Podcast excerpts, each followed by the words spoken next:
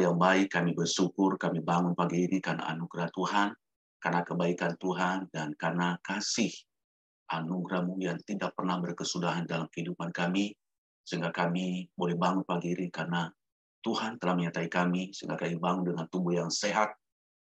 Dan pagi ini, sebelum kami memulai seluruh aktivitas kami, kami rindu untuk belajar, bahkan dididik, diarahkan oleh kebenaran firman-Mu, di dalam firman ada didikan, di dalam firman ada perintah, di dalam firmanmu juga ada mujizat Allah. Urapi kami semuanya. Dalam nama Yesus kami telah berdoa. Haleluya. Amin. Mari kita akan membuka uh, kebenaran firman Tuhan pada pagi hari ini yang tertulis di dalam Yohanes pasal 10 ayat 1 sampai dengan ayat yang ke-9. Yohanes pasal 10 ayat 1 sampai dengan ke-9. Saya akan baca firman Tuhan buat kita.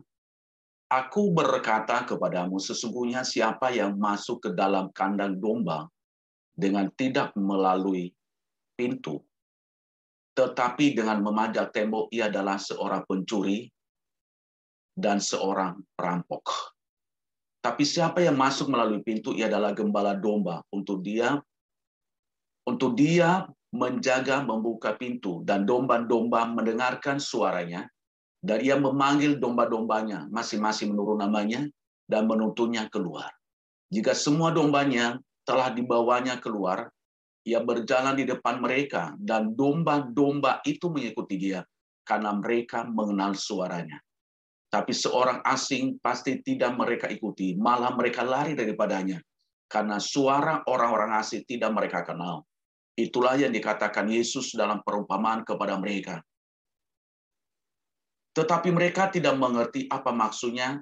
Ia berkata demikian kepada mereka. Maka kata Yesus sekali lagi, Akulah pintu ke domba-domba itu. Semua orang yang datang sebelum aku adalah pencuri dan perampok. Dan domba-domba itu tidak mendengarkan mereka. Akulah pintu barang siapa masuk melalui aku, ia, ia akan selamat dan ia akan masuk dan keluar menemukan padan rumput. Ayat yang ke-9. Sudah, sampai ke situ aja, sampai 9. Ya. Bapak Ibu, saya, percaya pada pagi hari ini uh, pernah kita melewati pintu. Baik di rumah kita, bahkan di kantor, bahkan di mana pun kita pergi, pasti uh, pernah lewat pintu itu. Tetapi yang sangat menyakitkan dalam hidup kita kalau kita salah lewat pintu atau lewat pintu darurat kadang-kadang tidak ada ujungnya ya. Dan banyak dihadapi oleh siapa pun itu. Masuk melalui pintu itu bahkan ketika kita lewat pintu ada orang yang melihat kita. Orang berkata, "Wih, salah, jangan lewati pintu itu." Jangan lewati pintu itu. Nanti tidak ada ujungnya dan kamu tidak akan bisa masuk dan tidak akan bisa keluar. Dan bisa juga memalukan bagi seseorang saudara dikasihi Tuhan. Bisa membawa malu seseorang. Kenapa? Karena dia salah jalan masuk ke pintu itu. Bahkan bisa sesat juga dan bisa juga. Saya beberapa kali melihat orang uh, di salah satu apartemen di Jakarta karena dia coba masuk ke pintu exit. Ternyata di bawah mungkin lantai keberapa dia tidak bisa apa eh, keluar. Alhasilnya saudara dikasih oleh Tuhan, dia harus panggil security dan dilapor kepada kita, Pak, ada orang-orang mungkin Bapak kenal, nah ini mereka keluar dari ini. Oh ya ya minta maaf. Nah itu bisa terjadi. Kenapa salah masuk pintu? Sudah dikasih tahu inilah pintu yang benar.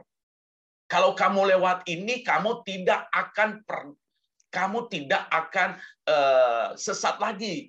Tetapi banyak orang dia lewat pintu yang tidak benar, yang tidak diarahkan, yang tidak dituntun, yang tidak dijamin bahwa di kalau lewat pintu itu kamu menerima segala sesuatu. Tetapi hari ini sebagai Tuhan saudaraku dikasihi oleh Tuhan, saya sangat percaya ya. Saya percaya pada pagi hari ini lewat uh, firman Tuhan ini kita akan belajar bersama. Saya akan berbicara bahwa Yesus berkata, "Aku Yesus adalah pintu." Kalau kita baca dari ayat pertama sampai dengan ayat yang ke-9, ada berapa kali, sekitar lima atau enam kali, Yesus berkata, Akulah pintu. Coba. Hanya sekitar sembilan ayat, dia berkata, Akulah pintu. Berarti kalau Yesus sangat serius Yesus dalam hal ini menyampaikan bahwa akulah pintu. Kalau mau masuk surga, akulah pintu. Kalau mau mendapatkan mujizat, akulah pintu. Kalau mau mendapatkan uh, kelimpahan dalam segala janji Tuhan, akulah pintu. Kalau mau hidup dalam kedamaian, akulah pintu. Kalau mau sukses, akulah pintu. Itulah Yesus katakan. Tetapi banyak orang cari pintu yang lain. Contohnya dia mencari berkat, dia cari pintu yang lain ya kepada paranormal ya. Nah, itu dia saudara aplikasi itu. Nah, mengapa Yesus dikatakan dia mengatakan dia sebagai pintu? Yang pertama, karena Yesus pintu menuju surga. Yesus berkata, kalau mau masuk surga, saya lo pintunya. Dan dikatakan tadi, barang siapa masuk ke dalam kandang itu kalau tidak melalui aku adalah dia adalah seorang pencuri. Kita harus hati-hati. Kenapa banyak orang tinggalkan Yesus akhir-akhir ini? Karena dia tidak mengerti bahwa Yesus itu adalah pintu masuk surga. Karena dia tidak mendalami penuh. Dia tidak mengerti dengan sungguh-sungguh bahwa Yesus adalah pintu masuk surga. Saya akan baca di dalam kisah para rasul pasal 4 ayat 12. Dan keselamatan tidak ada di dalam siapa pun juga selain di dalam dia. Sebab di dalam kolom langit ini tidak ada nama lain yang diberikan kepada manusia yang olehnya kita dapat diselamatkan. Coba. Keselamatan tidak ada di dalam siapa pun juga selain di dalam dia. Siapa dia di sini? Adalah Yesus. Berarti di sini sudah dijamin keselamatan itu kalau melalui pintu, yaitu Yesus. Berarti untuk menuju keselamatan tidak ada jalan yang lain. Tidak ada kata orang, oh banyak jalan menuju Roma katanya. Betul, banyak jalan. Mau lewat mana? Mau lewat Qatar. Mau lewat Doha juga bisa. Terserah mau lewat mana. Bisa menuju Roma. Tapi untuk menuju sorga, hanya satu. Hanya Yesus Kristus. Amin, saudara dikasih oleh Tuhan. Nah, ini yang perlu kita sampaikan kepada orang lain. Ini kepada kita sampaikan kepada orang-orang yang sedang bimbang akhir-akhir ini. Inilah yang kita sampaikan kepada orang-orang yang sudah meninggalkan Yesus. Jangan ber, orang berkata, oh tanpa melalui pintu itu saya bisa masuk surga. Eh maaf. Banyak orang berkata, oh emangnya hanya Yesus dalam surga. Berarti kalau begitu nanti kafir di sorga itu semuanya hanya orang Kristen. Jelas. Ya kan? Benar nggak? Jelas. Bukan karena perbuatan baik kita. Pintu itu bisa kebuka bagi kita. Kita hidup. Harus kita lewati pintu itu. Karena di dalam dia ada keselamatan kekal. Kalau karena di dalam dia saudara kasih Tuhan bisa kita bersama-sama dengan Tuhan di Firdaus. Yang kedua yang perlu saya sampaikan kepada kita. Mengapa Yesus sebagai pintu saudaraku? Karena Yesus pintu karena Yesus adalah pintu menuju kesembuhan. Saudaraku dikasih oleh Tuhan. Saya sangat percaya mungkin kita sebelum percaya kepada Yesus pernah kita mencari kesembuhan di tempat lain? Atau nggak pernah? Hah? Enggak ya? Bagi kadang-kadang kita ceritakan, uh kalau dulu masa lalu saya lo begini. Benar kan? Pernah ceritakan begitu enggak? Lo siapa pun pernah. Oh dulu saya lo, waktu saya sakit, saya pergi ke paranormal ini lo. Udah, waktu saya sakit loh, saya pergi ke orang sakti ini loh. Waktu saya sakit loh, saya pergi ke kuburan ini. Waktu saya sakit loh, saya disuruh ke gunung itu bertapa tiga hari tiga malam. Saya waktu saya sakit loh, saya disuruh doa di batu yang besar. Kan dulu kan ada orang berkata nanti kalau kamu pergi ke pintu-pintu itu, kalau mau apa, mau sembuh, kamu harus berdoa ke ke gunung ini, ke batu-batu ini kan sering saya begitu dulu. Ya, kalau kamu mau sembuh loh ada pintunya, pakai ini loh.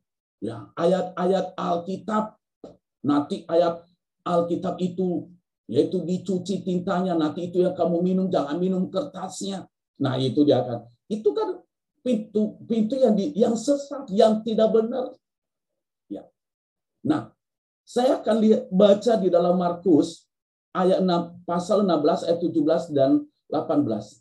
Tanda-tanda ini akan menyertai orang yang percaya. Mereka akan mengusir setan-setan demi namaku. Mereka akan berbicara dalam bahasa-bahasa yang baru bagi mereka. Mereka akan memegang ular dan sekalipun mereka minum racun maut, mereka tidak akan mendapat celaka. Mereka akan meletakkan tangannya atas orang sakit dan orang itu akan sembuh. Coba. Akan mau menuju kesembuhan. Melalui siapa? Pintunya adalah Yesus. Hanya di dalam nama Yesus kita bisa menikmati kesembuhan. Kesembuhan di pintu lain hanya dia pindah ke tempat. Contohnya sakit di sini, dia pindahkan ke punggung. Itulah ya kesembuhan dari pintu yang lain. Sakit di telinga bisa dia pindahkan ke perut, ya. Sakit di ya apa di hidung saudara yang kasih Tuhan bisa dipindahkan di mana? Mungkin di tangan. Hanya dia pindahkan tempat yaitu pintu kesembuhan kalau pintu yang lain. Tetapi kalau melalui Yesus sebagai pintu kesembuhan itu namanya abadi. Saudara kasih Tuhan itu namanya benar-benar membawa ketenangan, membawa kedamaian, membawa sukacita kalau Yesus sebagai pintu kesembuhan. Ya. Coba. Yesus dia perumpamaan dirinya sebagai gembala. Dia memberikan kesembuhan. Kalau domba-domba itu sakit, kalau domba-domba itu luka, dia sembuhin saudara kasih itu. Tetapi gembala-gembala liar atau pencuri-pencuri itu, mereka tidak peduli untuk menyembuhkan domba-domba itu. Di sini kita akan melihat bahwa Yesus memiliki hati nurani yang sangat tinggi, saudara tidak oleh Tuhan. Di sini kita akan melihat Yesus memiliki hati nurani yang sangat tinggi. Bahkan dia memiliki hati yang sangat sensitif secara positif. Melihat orang yang menderita. Maka ini berkata Yesus sebagai pintu kesembuhan itu. Kadang-kadang kita tidak peduli saudara dikasih oleh Tuhan. Kita melihat sahabat kita sakit. Tidak kita doakan dia. Apalagi kalau kita sedang bermasalah dengan dia. Apalagi kalau kita sedang ada ya persaingan dengan dia. Kita tidak peduli mungkin banyak orang berkata ada yang berdoa buat dia. Makanya lewat doa pagi ini, saya sangat percaya saudara kasih Tuhan.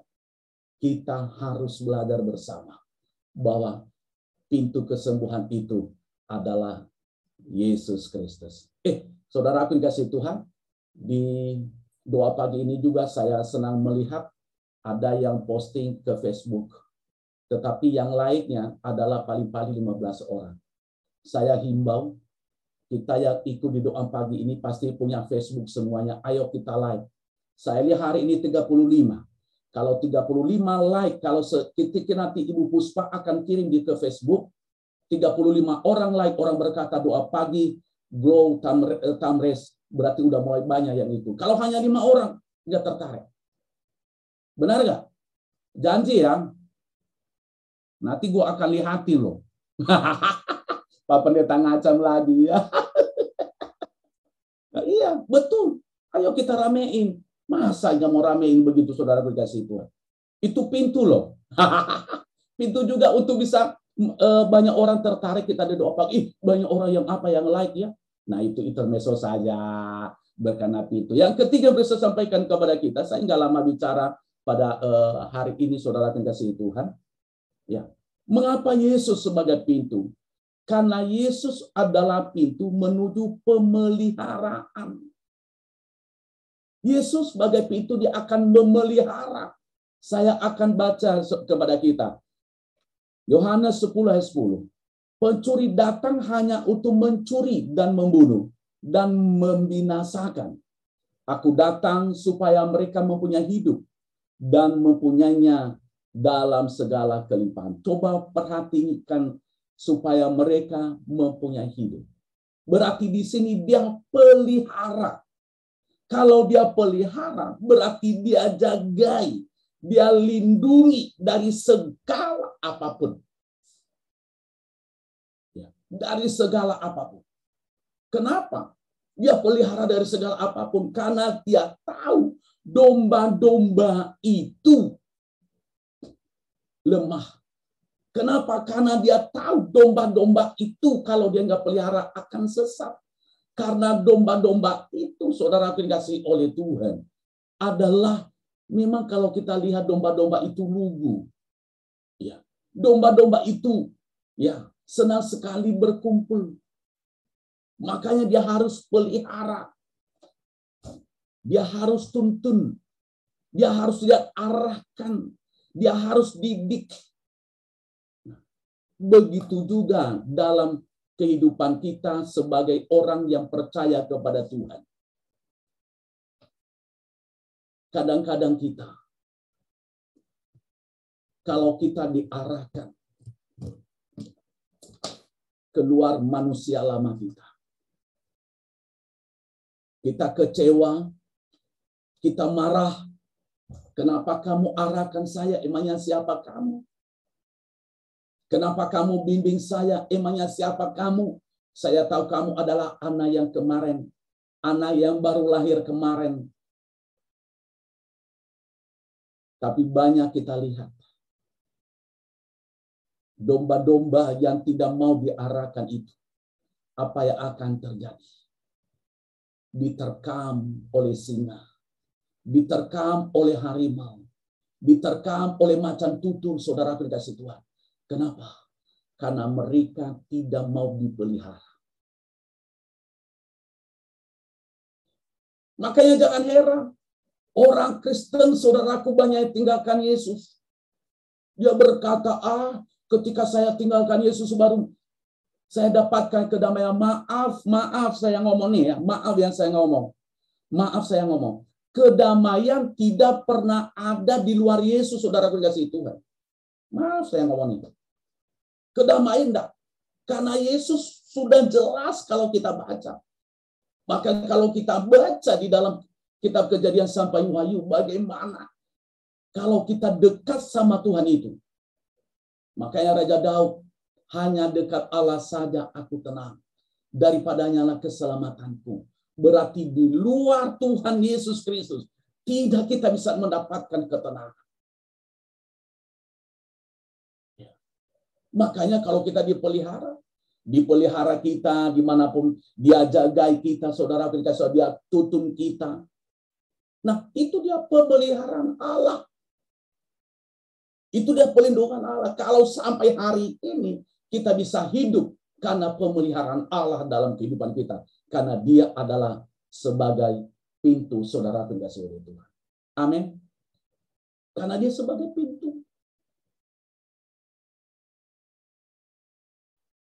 Makanya kalau Tuhan pelihara kita, jangan kata orang ya, jangan macam-macam lagi, jangan cing, banyak cincongnya lagi, ada cukup pemeliharaan Allah itu luar biasa. Ya. Ketika kita tidur, dia menjaga kita. Ketika kita pergi ke mana, dia menjaga kita. 24 jam matanya tertuju kepada kita. Ya. Tapi kadang-kadang kita tidak menyadari hal itu. Tetapi saya percaya pada pagi hari ini. Ya, setiap yang ikut dua pagi ini menyadari hal itu bahwa Yesus adalah pintu yang sebagai pemelihara. Yang terakhir bisa sampaikan kepada kita mengapa Yesus sebagai pintu. Kan Yesus adalah pintu menuju kelimpahan. Nah coba. Yesus adalah pintu menuju kelimpahan. Kalau mau menikmati kelimpahan hanya ada di dalam Yesus. Karena di dalam Yesus kelimpahan itu gratis. Coba orang mau cari kelimpahan di luar sana. Harus memberikan sesajen. Harus memberikan korban. Nah saya akan baca satu ayat di dalam Mazmur pasal 23 ayat 1 sampai 2. Mazmur Daud, Tuhan adalah gembalaku, takkan kekurangan aku. Ia akan memberikan aku di padang raya berumpu hijau. Ia membimbing aku ke air yang tenang. Coba pe, coba perhatikan. Tuhan yang memberikan aku di padang rumput yang hijau. Coba.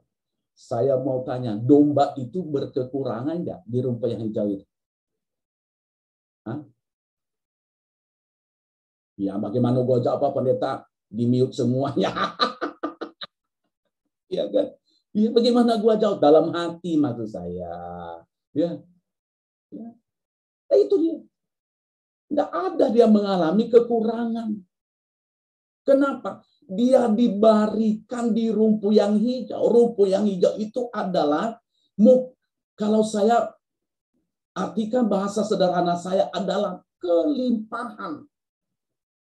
Limpah. Dia bangun sudah ada makanan ya. Dia bangun sedikit, sudah ada makan kelimpahan di sampingnya. Jadi artinya di sini bahwa di dalam Yesus itu ada segala kelimpahan. Ketika kita ada di dalam dia ada segala kelimpahan. Kelimpahan sukacita, kelimpahan kedamaian, kelimpahan ke, kebahagiaan dalam rumah tangga, kelimpahan juga ekonomi. Mungkin kita berkata, loh hari ini kan saya hanya begini. Kalau limpah itu banyak, triliunan, saudara dikasih Tuhan tergantung dari kita. Tergantung dari kita. Bagaimana kita mendefinisikan kelimpahan itu. Tetapi kelimpahan kalau menurut saya adalah ketika kita menikmati hidup. Ketika kita melakukan firman Tuhan, kata firman Tuhan. Dalam doa Bapa kami, berikanlah makanan kami yang secukupnya. Hanya yang secukupnya. Itu bagi saya udah kelimpahan saudara dikasih Tuhan. Karena cukup. Cukup kita makan, cukup kita bisa naik kendaraan, cukup kita bisa beli sesuatu. Itu dia. Kalau bagi saya kelimpahan. Ya. ya kalau memiliki yang lain juga nggak masalah. Coba. Banyak baju juga. Mau pakai apa sekarang? Coba. Mau ke mana sekarang? Bisa shopping nggak? Ya shopping harus pakai itu peduli lindungi lagi kan. Kalau nggak ada boleh masuk nggak? Ya. Itu. Mau ngurus apa pun harus tunjukkan itu sekarang. Jadi bagus saya dalam kelimpahan. Punya mobil lima, walaupun kata orang limpah, bisa nggak pakai sekaligus lima lima mobil itu kalau ke mall? Kalau ada pesta keluar, nggak ada. Nggak bisa dipakai, saudara kasih oleh Tuhan. Mau punya uang, berapa triliun, 50 triliun contohnya. Bisa pakai sekaligus, nggak bisa. Hanya secukupnya kalau saudara belajar di minimarket atau belajar di pasar tradisional, hanya secukupnya. Nggak bisa dipakai sekaligus belanjaan. Memiliki rumah mewah, bagus. Itu juga kelimpahan, tetapi saudara hanya bisa pakai secukupnya. Hanya bisa pakai secukupnya, yaitu tempat tidur di situ. Hanya di situ, nggak bisa tidur di kamar yang lain lagi. Nah, kadang-kadang dalam diri kita, kelimpahan ini adalah orang-orang percaya, oh saya harus memiliki segalanya. Bagi saya tidak masalah. Tetapi apakah secukupnya bisa kita pergunakan untuk kemuliaan nama Tuhan atau tidak? Ada rumah sana sini sampai 10, apakah secukupnya? Bagus punya rumah banyak, nggak masalah bagi saya. Saya nggak, nggak, nggak masalah bagi saya. Apakah secukupnya? Enggak. Kita sebagai orang yang percaya kepada Tuhan, marilah kita belajar hari ini bahwa hanya di dalam Yesus ada kelimpahan itu. Amin, saudara kasih Tuhan. Amin. Di dalam Yesus, makanya saya katakan tadi dari awal, Kenapa hanya ada di dalam Yesus ada kelimpahan? Karena di dalam Yesus dia tidak macam-macam saudara kasih oleh Tuhan. Di luar Yesus kelimpahan di dalam Yesus. Ya dulu kalau kita belajar, ya, kalau mau kaya dulu pakai apa lagi? Ya kalau mau kaya di dalam Yesus nggak pakai jimat-jimat segala macam. Kalau dulu mau kaya, taruhlah di depan toko, ada yang dia tabur lah segala macam. Itu kalau mau kaya. Ya makanya tiga minggu terakhir ini saya uh, di YouTube saya tentang saya eh promo lagi ya saya nggak tahu kalau nonton saya nggak tahu sekalian promo kalau doa pagi tamres ya nggak apa-apa saya khotbah tentang setan semua sampai minggu depan ya. biar so saudara mengerti kan walaupun ya, biar menjadi berkat bagi banyak orang ya. nah itu dia kalau mau apalah segala macam waduh saya mau katakan saya mau katakan sekali lagi sebelum saya tutup khotbah saya ini. Jangan pernah cari kelimpahan di luar Yesus. Ya. Jangan pernah cari kelimpahan di luar Yesus. Orang yang mencari kelimpahan di dalam Yesus.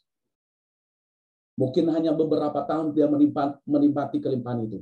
Tetapi saya mau katakan, ujung-ujungnya akan hancur dia pasti akan kembali ke posisinya yang semula, yaitu tidak punya apa-apa. Bahkan bisa juga sampai hancur saudara tidak situ. Tetapi kalau mau cari kelimpahan di dalam Yesus, kita akan nikmati. Akan dinikmati oleh anak kita. Akan dinikmati oleh cucu kita. Bahkan akan dinikmati oleh buyut kita, saudara kasih Tuhan. Kenapa? Karena dia yang menjamin semua itu. Dia akan lindungi semuanya itu. Nah, untuk itu saudara kasih Tuhan, jangan pernah lewat pintu yang lain. Karena lewat pintu yang lain, kita tidak akan mendapatkan apa-apa. Sukses buat saudara. Tuhan Yesus memberkati. Mari kita berdoa, saudara kasih Tuhan. Bapak dalam nama Yesus, hambamu telah menyampaikan isi hatimu kepada jemaatmu, jemaat doa pagi hari ini. Hambamu percaya Tuhan memberkati. Dan hambamu berdoa pada pagi hari ini. Ampuni kami. Kuduskan dan sucikan hati kami. Supaya kami dalam segala hal menjadikan Yesus itu sebagai pintu karena kami tahu pada pagi hari ini, pintu keselamatan itu hanya ada di dalam Yesus. Pintu kesembuhan itu hanya ada di dalam Yesus. Terima kasih Bapak. Bahkan pintu perlindungan dan pemeliharaan itu hanya ada di dalam Yesus. Pintu kelimpahan itu hanya ada di dalam Yesus. Di luar Yesus tidak ada kelimpahan. Terima kasih Bapak. Engkau mengingatkan kami pada pagi hari ini. Terima kasih. Hamba mau berdoa pada pagi hari ini. Kalau ada yang sakit sembuhkan ya Allah. Apa pun penyakit mereka. Di dalam nama Yesus. Di dalam nama Yesus. Mereka sudah menerima mujizat pada pagi hari ini. Kalau ada yang lemah tubuh. Kalau ada pergumulan apa pun. Kami percaya. Bapak, Tuhan menjawab mereka. Karena mereka menaikkan doa itu lewat pintu yang benar, yaitu Yesus Kristus. Dan kau sanggup mendengarkan doa kami tepat pada waktunya. Terima kasih. Dalam nama Yesus kami telah berdoa. Haleluya. Amin.